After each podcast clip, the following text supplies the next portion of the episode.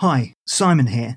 And before we get to this week's episode, I just wanted to tell you about our Black Friday course offer, where for one week only, we're offering you our comprehensive online only SUP safety course for 50% off. And that's a huge reduction down to £18.50 for lifetime access. It's full of instructor led videos, quizzes, and downloads with the key information you need to know, and it's designed to help you weigh up and make the right decisions as you get on the water. The aim of the course is to give new or intermediate paddlers the help you need to become more self sufficient. It's all useful stuff and it covers tides, conditions, weather, water flow planning, cold water kit, beach safety, and a whole lot more. This is an offer we only do over Black Friday week. So don't miss out on this 50% offer and you can claim it by going to supfmpodcast.com forward slash course and by using the code BF50. So that's supfmpodcast.com forward slash course using the code BF50 for 50% off. And that offer ends at midnight on Tuesday, the 30th of November, 2021. Okay, let's get on with the show.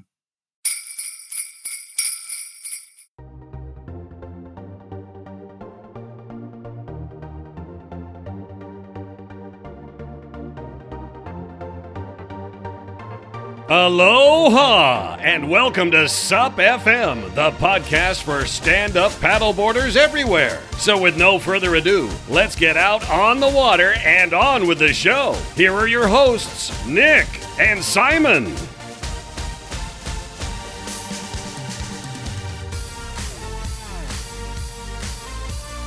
Well, hello and welcome back to SUP FM. And as we're running up to Christmas, we thought we'd do something a little bit different. We're featuring some of the best bits from three interviews we did this year with female paddlers from the US, Canada, and the UK. First up, we've got some highlights from Nick's chat with US champion racer Fiona Wild. Next, Lizzie Carr, British paddleboard adventurer, founder of the Plastic Patrol organisation and a brand new mum. So, congratulations, Lizzie. And finally, the best bits from my chat with Maddie LeBlanc from Toronto, whose achievements and successes on the water led to her being awarded the SUP Connect Woman of the Year, which is a stellar achievement. Before we start, I'd like to thank all the guests that we've interviewed this year. We've really enjoyed getting back into the podcast after a lengthy gap, and it's been great that Stand Up Paddle has had such an incredible year of popularity. We both want to keep spreading the word about its benefits and to help you paddle more and enjoy your time on the water. So we appreciate you for downloading this episode. And if you felt that any of our episodes have been entertaining or helpful, then please share our episodes with your fellow paddlers and also write us a review. So, as the wind howls outside, we'd like to wish you a very happy Christmas and a wonderful 2021. So let's get into our first Best Bits compilation, which is with Fiona Wild, a US starboard athlete and a champion paddler, and she's achieved all of this despite being diagnosed with and managing type 1 diabetes. Here's Nick's chat with Fiona Wild. Hi, Fiona. Thanks so much for joining us on the SUP FM podcast. How are you doing over there? Great. Thank you so much for having me. It's um, it's fun to be here. It's fun to be chatting with you, and uh, it would fu- be fun to be on the water, but uh, we'll just have to make do with this right now. Yeah. What's the deal? Have you managed to get out on the water lately? Is it is it legal in Oregon or not? Yeah. So for a while there, pretty much all access to the Columbia River was closed, and a lot of the access that we um, put into the water here to the river is through state parks, and state parks are still currently closed. However, the city and the port of Hood River have just recently opened up a few more access points. So just this last week, I've been able to get in the water and paddle a bunch, and it has felt so good. So um, I was able to do a few smaller paddles, you know, a couple weeks ago, but now it's like I actually have room and I can go a bit further, and um, I'm loving it. Oh, it's great to get back. I mean, I went myself on Monday because we were allowed in Portugal here. We're allowed to get out on the water again. And it's just, yeah, it's an amazing feeling to get on the water. It's really, really good. So I feel sorry for all those other people around the world who are locked down right now. Yeah, it's, uh, it's, you know, it's difficult. It's, um, just to, when I feel like after taking a bit of time off, um, when you get back on the water, you really appreciate it and realize how much, or at least I do, how much I kind of took it for granted that every day, whenever I wanted to or not, uh, just go down to the water. Um, and now, in a way, it's like a kind of forced reflection because it's like, okay, paddling is something that I used to do just every day, and now, or for a while there, I couldn't. So now it's something that I really want to do every day, and I'm not going to take it for granted like I did before. Mm, absolutely, yeah. But obviously, um, you kind of live in nature all the time, I would imagine. And as a as a young girl, how did that initially start? I mean, were you did you have an outdoors family? Were you always outdoors?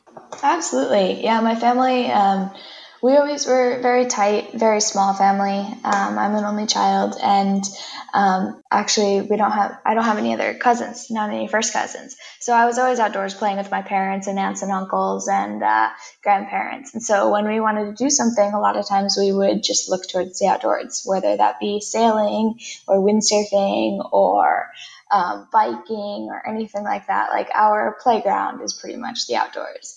So for me, um, especially now living in Hood River, uh, it's kind of the same thing. You know, people always ask like, "Oh, you know, what do you do?" And if you ask that question in Hood River, they're not asking you about what you do for school or for jobs or anything like that.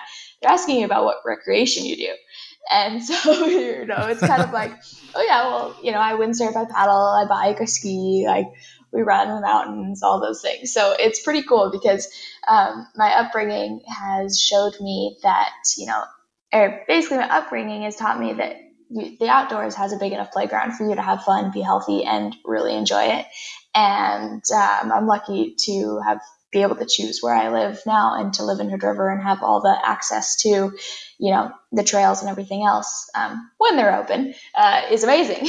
Yeah. So, what's the main main things that you can do right now um, under lockdown? Are you running or cycling, or mm-hmm. what's the deal? Yeah, a bit of both actually. Um, during the main part, uh, the majority of our actually pretty much all our trails were closed for about six weeks, um, and so during that time, I was just running on the road. Um, I got to run a half marathon, a virtual half marathon. Well, I physically ran it, but it was virtually with yeah. a bunch of other people.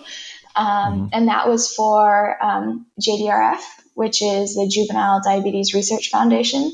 Um, and they create a lot of fundraisers to raise money for research um, to try and hopefully find a cure for type 1 diabetes. And since I have type 1 diabetes and I work a lot with them, it was really cool to do something like that where okay i get to challenge myself i get to push myself but then it also goes towards a really good cause too. Sure i'd love to dig into that a little bit later but um yeah. how can can you tell us in like as great a detail as possible about the very first time you climbed up onto a stand-up paddleboard?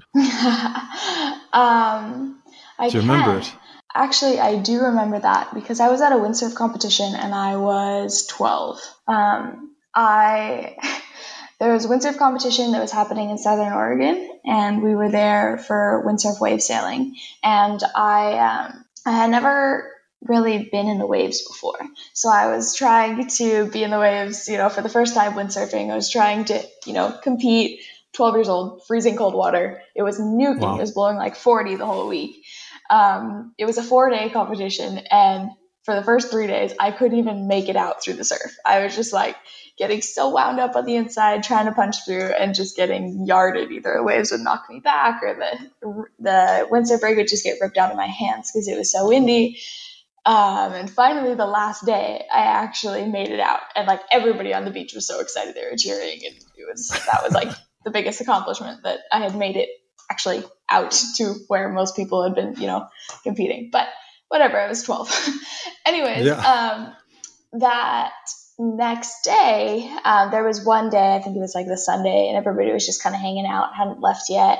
And the wind completely died. There were some small little waves, and they're like, "Oh yeah, we'll put you, you know, we'll put you in a little. Uh, there's a stand-up competition. Some people had some stand-up boards. Like, put your name down if you want to do it." And I'd never stand-up paddled before, but I was like, "Oh, cool, I'll try it." I don't know what it is. so I remember um, they just randomly divided us all up into heats and because I'd kind of come up late, there was like one spot open in one heat. So they just put me in that heat. Well, I was in a heat with like Robbie Dash and a few other kids that were quite young that actually knew what they were doing. And did you say Robby Naish? Funny.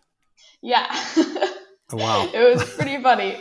So um, I had never stood on a board before, but you know, I tried to paddle out. Same thing kind of with the windsurf thing. I couldn't actually make it out the back because I was on this like 10 foot by 36 massive board. I didn't know anything about it, but um, you know, I couldn't really catch any waves because I couldn't get out. So I just decided to turn around, catch the whitewater, and do a headstand, and that's what I did. so that was going to be my first time stand up paddling. Obviously, additionally, you managed to excel in an endurance sport whilst having type 1 diabetes. So, what kind of preparation and awareness does it take to manage the whole condition? It takes um, it takes management, like you just said. You know, it takes management and awareness of my body and prior preparation, to be completely honest. Um, type 1 diabetes is an autoimmune disease where my pancreas doesn't produce insulin.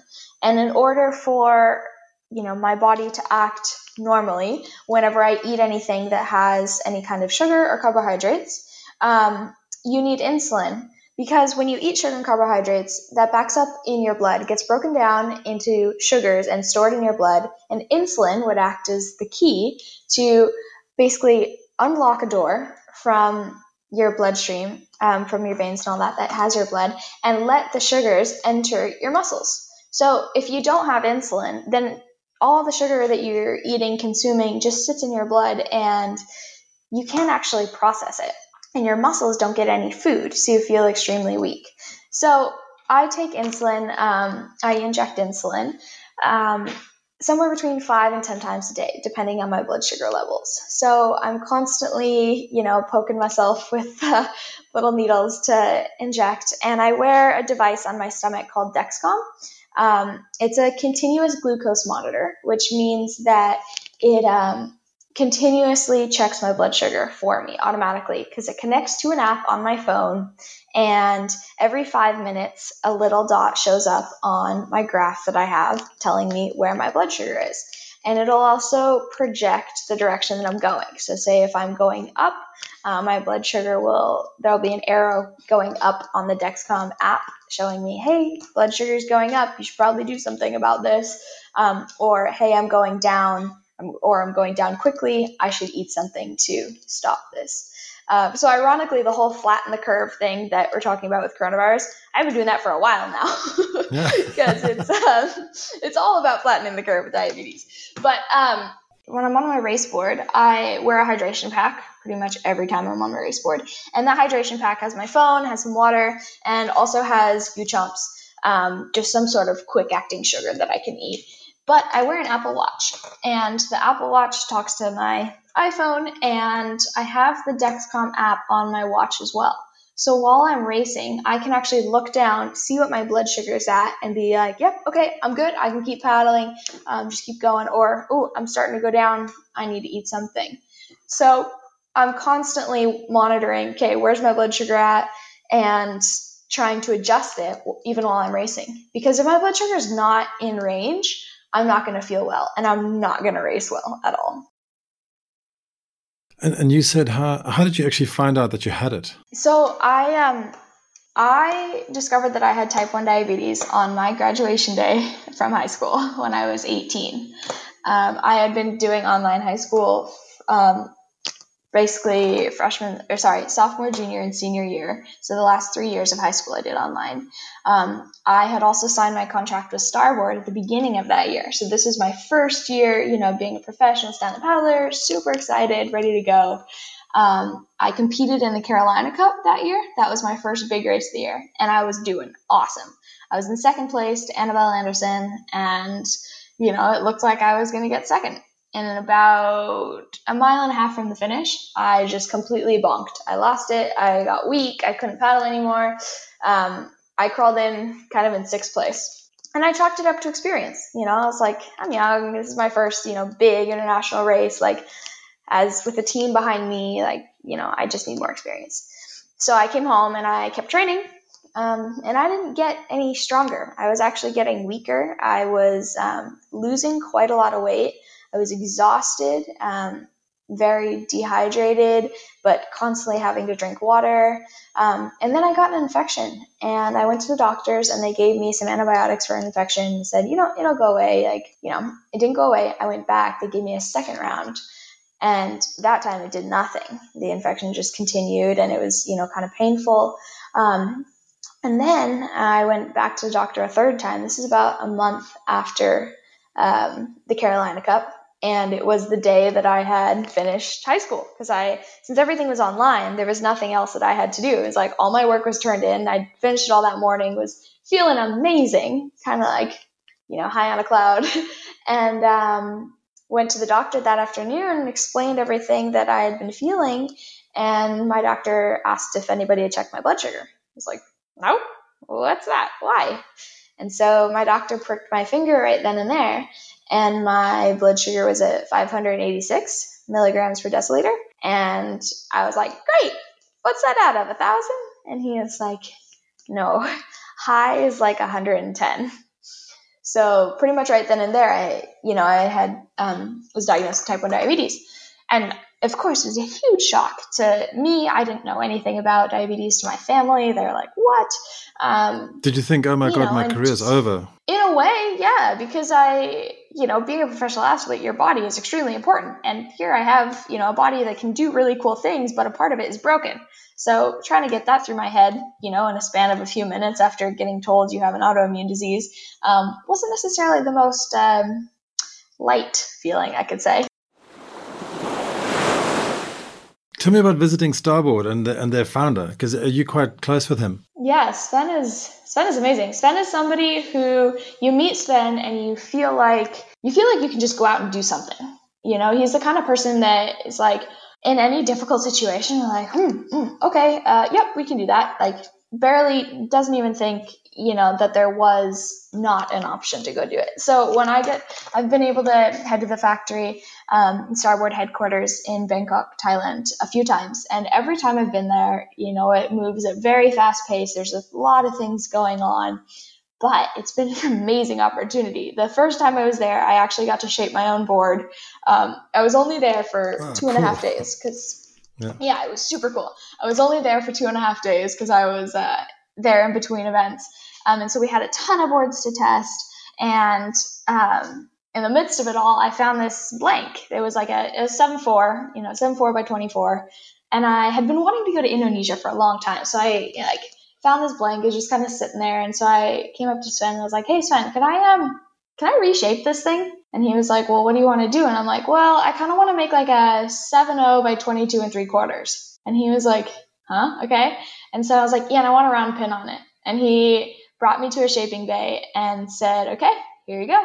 You can have fun. so in between testing boards is I'd like head out to the lake, we'd test a bunch of boards and I'd come back and, you know, keep working on shaping it.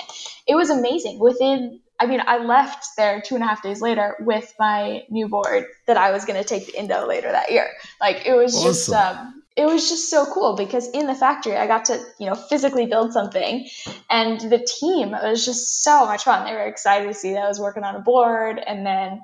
Um, and how did know, it just, ride? Oh my goodness! How did the board Amazing. ride in Indo? That was the coolest thing.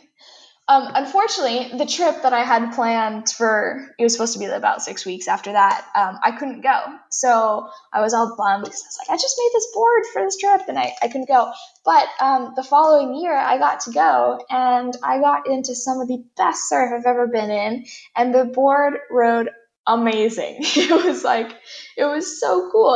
I mean, maybe it was just because you know I made it and it felt good, but um, you know, it was just it was what I wanted for those kinds of waves. You know, there was hollow, clean, it was super low volume, so I needed to have clean, glassy surf, and luckily I had a bunch of it. I don't know how you can even paddle a board that small, but that you know I'm six four, so I'm really big, but that's crazy. Yeah, it might, but, uh, um, it might be a great short board for you. Yeah, maybe. What a great chat. And if you enjoyed that, then have a listen to the full episode on our website, supfm.show, or on Spotify, Apple Podcasts, or your favourite podcast app. So, our second Best Bits compilation is with Lizzie Carr, and in a minute we'll hear about her journey down the Hudson into New York City. But Lizzie is a cancer survivor, and it was that experience and the role that paddleboarding played in her recovery which made her question her career in the corporate world and forced her to make some really big decisions. it was a really like disjointed journey actually I, i'd come back i'd recovered and i'd gone back to work because as much as i craved this um, this sort of new way of living i also really craved this sort of sense of familiarity and routine and just structure that like cancer had taken away from me so i got back into the rhythm of work i went back to my job just kind of stuck into the grind and it was only after about a year that I just I really started to feel quite anxious. And I, le- I know now that that was actually a form of survivor's guilt, which I hadn't even heard of at the time. And um, just kind of feeling really guilty that I'd not made the most of the second chance that I'd had, and knowing that I needed to do more with my life. And I was still paddleboarding at weekends and just sort of going to the local canal and, and rivers. Um, but not really, it wasn't something I was thinking about sort of making a big part of my life. And then one day, genuinely one day, I was sat on the train to work and I just looked around and thought, I cannot do this anymore. Like, I've had enough. And if I don't make this decision to leave now, I will never do it. So I handed in my notice. Uh, I rang my boyfriend and just I told him I've quit, and he was like, um, "Okay." um, but I just there's I can't describe that feeling in me. Of I, I kind of had this this feeling, this quiet confidence that everything would be okay because I'd overcome cancer and nothing in my life could ever be as hard and traumatic as that. So I know that whatever happens now, I'll get through it. Um, yeah, and I quit and I spent my time afterwards just on the water, paddleboarding, really as a way to give myself the space and the freedom and the time to work out what I would do next and I toyed with the idea of being a yoga teacher or a social worker. Like that's the route I thought I would go down. Mm. But it just worked out. Like the more time I was spending on the water, the more time I was paddling, the more time I was out there in this place, I suppose, to restore my health. I was seeing how bad the impact was on the waterways. And this is going back to 2015, um, 2014, 2015, when this uh, the issue of plastic pollution really wasn't what it is now. People weren't talking about it. Nobody was thinking about it. Anyone I spoke to about it looked at me like I, I don't know, like I was just talking rubbish, which is ironic. Hmm. um, and I just kind of, after being out of work and sort of paddling quite a lot over about six or seven months, I just remember thinking, how can I? How can I make people see what I'm seeing? How can I make people understand what this problem looks like? And I've been reading quite a lot of um, insight, and it was all about like the very little that there was online at the time. It was all about the oceans. And I remember thinking, well, there's so much inland, there's so much on these canals and rivers, and nobody's campaigning for this. Nobody's doing anything about this. And I'm seeing swans like chewing on this stuff, and I'm seeing birds' nests almost made up entirely of plastic, and yet there's there's no support for it. So that's where the idea came then I know I'll spend my time paddleboarding the length of England and I'll photograph every single piece of plastic that I see on that route and I'll plot it in a map um, so that I can show people what I'm seeing firsthand on this on this journey. And that's what I did. I um, I did that. I think it 22 days it took me to paddle those 400 miles, and I camped up every night on the on the towpaths and cooked my food. I had my stove and my sleeping bag and my tent on my board. And it was just the most amazing adventure. And I think it was a personal odyssey as well. Like at the time, I probably didn't realize that there was this kind of eat, pray, love element to it that I was experiencing for myself. Um, but it was very much like an environmental journey for me and just trying to get people to think about the planet using paddleboarding and adventure as a vehicle to do that. And that journey really captured the public imagination and secured the most incredible amounts of publicity. Yeah, absolutely. I was really, really well supported and such a surprise for me as well. Um, like I really didn't expect it to get the reaction that it did.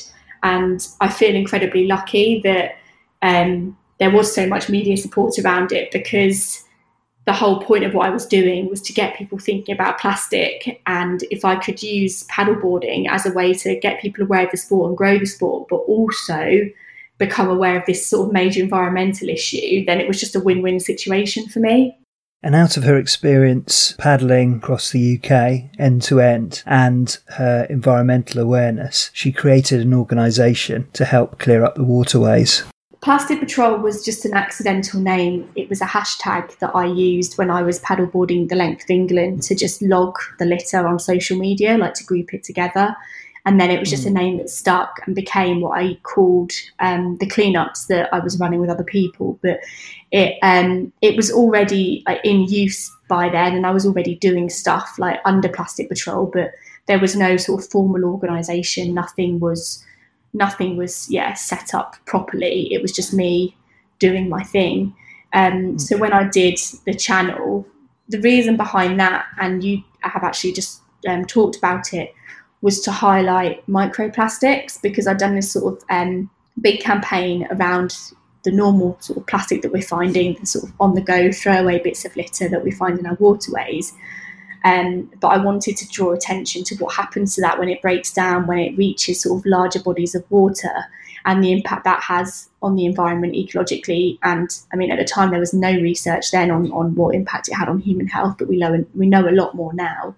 Mm. And I would say, like looking back, it was probably still too premature. Like I don't think people were really ready to talk about that then because it was still before people were even talking about normal plastics.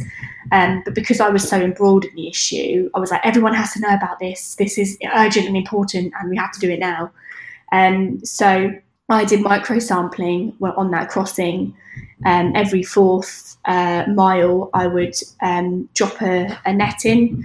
Um, there was a support boat. So if you cross the channel on a paddleboard, by law, you have to have a support boat um, mm. had a support boat that worked with me on it, and we worked with the University of Plymouth and um, had all of those water samples analysed um, on return. And every single sample we collected had microplastics in it, um, like hundreds of thousands of pieces in some cases. So it was just it was awful because when you think that I was just me on a very small, you know, section of water, when you scale that up into an entire body of water, you realise just how much is there. And Lizzie went on to do some really long SUP expeditions. She crossed the English Channel, but she was also the first person to paddle all the way down the Hudson, right the way down to New York City. Really, it was. It was such a moment just to stand in front of the Statue of Liberty at the end of it. And that had been a really horrific journey because I'd had all sorts of horrible weather systems. There was a storm, Gordon was leaving um, the east coast as Hurricane Florence was coming in. So the weather systems that were thrown up were just so unpredictable, and there were thunderstorms and torrential rain and really, really strong winds. And I think with something like that, when the conditions get really bad, you sort of have to take a step back and think there's definitely a fine line here between being a badass and being a total mm. dumbass. And I want to complete this journey, but I also don't want to get electrocuted or struck by lightning. Um, so it was really hard for me because there were days where I thought I'm just not going to complete this. I'm just not going to get this done um, because the weather's so awful. And then every day, like following day, I'd wake up and there would be this weather window or there would be this opportunity to get out there and like the tides and the um, the currents would work in my favour, which meant I could make up a lot of distance that I maybe would have lost the day before, and I thought I wouldn't be able to finish it. So getting to that end point when it had been such like quite an emotional journey for me, like it was really as well as it being physically demanding, it was really really mentally challenging. Um, was was so mm. special because it was a lot a lot harder than I expected. Like the Hudson people would assume that the um, channel, which was tough, would be really difficult. But the Hudson is like, for me, at, at that time in those conditions, it was the channel times 100. It was just really, really, really, really difficult. And there's some big old boats as oh, well going up and down. Huge, there? as like it's what you'd see on the um, on the, the, channel, except like every single day, they're sort of creeping up behind you. You wanna you want to paddle in um, in the shipping lanes because that's where you can get the most speed, but also you don't want to get in their way because if you don't time that right and you can't get out quickly enough and you've got a crosswind and you're being blown in front of them, they have right of way, it's their right of passage. Um, so you have to just be really, really careful. And they just creep up on you. They're silent. So you can't ever distract yourself with um, like music. You can't just get into a rhythm and sort of just switch off from the world because and it's not even just the boats it's everything. You have to be on high alert on that river all the time. And that in itself is really exhausting. So by the end of the day all things considered it just it's it's just really it's knackering. So thank you, Lizzie, and congratulations on motherhood, and hopefully we'll see you back on the water soon. So our third guest is Maddie LeBlanc, and Maddie is multi-talented. She's a racer, um, she's a fundraiser, She's an ecologist and she's an academic as well. And she had the amazing recognition from the SUP industry this year by being awarded the SUP Connect Woman of the Year, which is the prize in world stand up paddling. So that was an incredible achievement. We chatted to her back in April, I think it was, just as everyone was going into first stages of, of lockdown. But we had a great chat. And first of all, we talked about her appearance representing Canada on the World ISA Championships in China. One of my friends that I race with pretty closely around here in Ontario, uh, her name's Ariel Amaral, and she had gone out to BC earlier that year in May to qualify for Team Canada. And I decided not to go out to BC that year because for me, it was pretty expensive. I was still finishing up my undergrad and I honestly just couldn't afford to go. And so later on that same year, I think it was September, a spot had opened up on the team. And Ariel called me and she's like, Maddie, we have a spot. Would you like to come and represent Team Canada? Wow. And it was actually kind of funny because at first I, I said no because I was starting uh, my last year of my undergrad. I was writing an undergraduate thesis. And again, just time and money. I, I said, Ariel, like, thank you so much, but I just, I don't have the resources and the support to go. And she said, okay, like, that's too bad. And I remember banging my head against a wall, being like, man, I just gave up the opportunity of a lifetime, but I seriously can't go. And then, luckily enough, she actually called me back a month later. So it was now October. And she said, Maddie, we still have that spot open. And one of our other team members uh, will pay for your flight to China. Wow. So you need to get your butt on our team and you need to come with us to China. That point, I I didn't even hesitate. Yep. I said, okay, bags are packed. I'm coming. I'll see you soon. Fantastic. And and how did you enjoy China? Oh, I I loved every single aspect of China. It humbled me so much in the experiences that I had with the locals, with my team members, with other athletes around the world. Like I couldn't believe that all of these famous stand-up paddleboarders that I've only ever seen from my laptop or or my phone screen, they were standing like right in front of me. Like I actually got to say hi to Connor Baxter and, and Candice Appleby and Fiona and I, I couldn't believe it. I was like, someone pinch me. this isn't happening. And what was the atmosphere like in the village? And clearly, everyone has their game face on on race day, but um, you know, I guess people pretty much get on and, and mix when they're they're not racing. Yeah, it, I would say the China atmosphere like was pretty unique because um, stand up paddleboarding in itself, being a lifestyle sport, really spoke to that environment that we were in like I would say when we were on the event site and just waiting on the beach for races to start, like you could feel the tension for sure. A lot of athletes having their headphones in, looking down. I know I did too. Like I I blocked out every single excess noise around me. but at the same time, like when the other events were happening, like the sup surfing um, or the opening ceremonies, there was also kind of a peacefulness to it too. And a really unique atmosphere where everybody could chat and connect with each other, connect with the locals, and really just take in what China was all about. And because I had absolutely zero and have absolutely zero chance of standing on the start line of an international competition, I asked her, what was that experience like? Oh, I just remember the only thing I could look at was the water Like I was not turning my head to anybody or anything. Mm-hmm. I I didn't want to see anybody else's faces. I just saw the water and thought, okay, you need to run straight for that. Um, but I think too, for a split second, like I definitely thought of everybody back at home. Like I thought of everybody supporting me. I knew some of my friends and family were watching the ISA live feed. And so in my head too, I was thinking, man, I wonder what my family's thinking right now. Like they're staying up really late to watch this. um, I hope they're kind of thinking the same thing I am. And in that, hopefully, this will be a successful race and it'll be a lot of fun. The horn blew and I took off. And I just remember I, I actually started that first lap because I believe we had to do four laps. Um, I took off really hard. Like I gave it a lot. And I remember coming around on the second lap thinking like, okay, Maddie, you need to slow this down because your heart rate is like through the roof and you definitely cannot keep up this pace if you keep going. Um, so I remember thinking like, okay, you have to slow it down. And after my third lap, I had come into the beach uh, you had to run around a flag and then go back out with your board. And I had to borrow a board from China because our starboard that we were supposed to have um, in China kind of got destroyed in an accident on the way over. Mm. Um, so we had to borrow a board, and this board was so heavy. Like, I have never carried such a heavy board in my life. And so my parents were watching the race at home and they were laughing pretty hard because um, a lot of the feed at first was showing Candice Appleby and Terrene Black because they were also in my heat and they were in first and second. And so for a split second, the camera panned to me and it said, Oh, here comes Maddie LeBlanc from Canada. And it was just as I was carrying the board and running back out into the water through the beach break.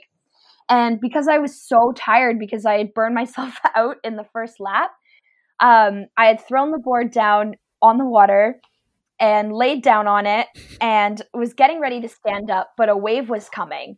And in my head, I was like, oh man, I'm way too tired. I don't think I can stand up before this wave comes. and so, for the split second that the live feed showed me, this wave just comes and demolishes oh, me. No. And my parents lost it. Like they texted me during the race and they said, "We just watched you get hit by a wave," and I couldn't believe it. And so that was the first thing I remember seeing on my phone after that race.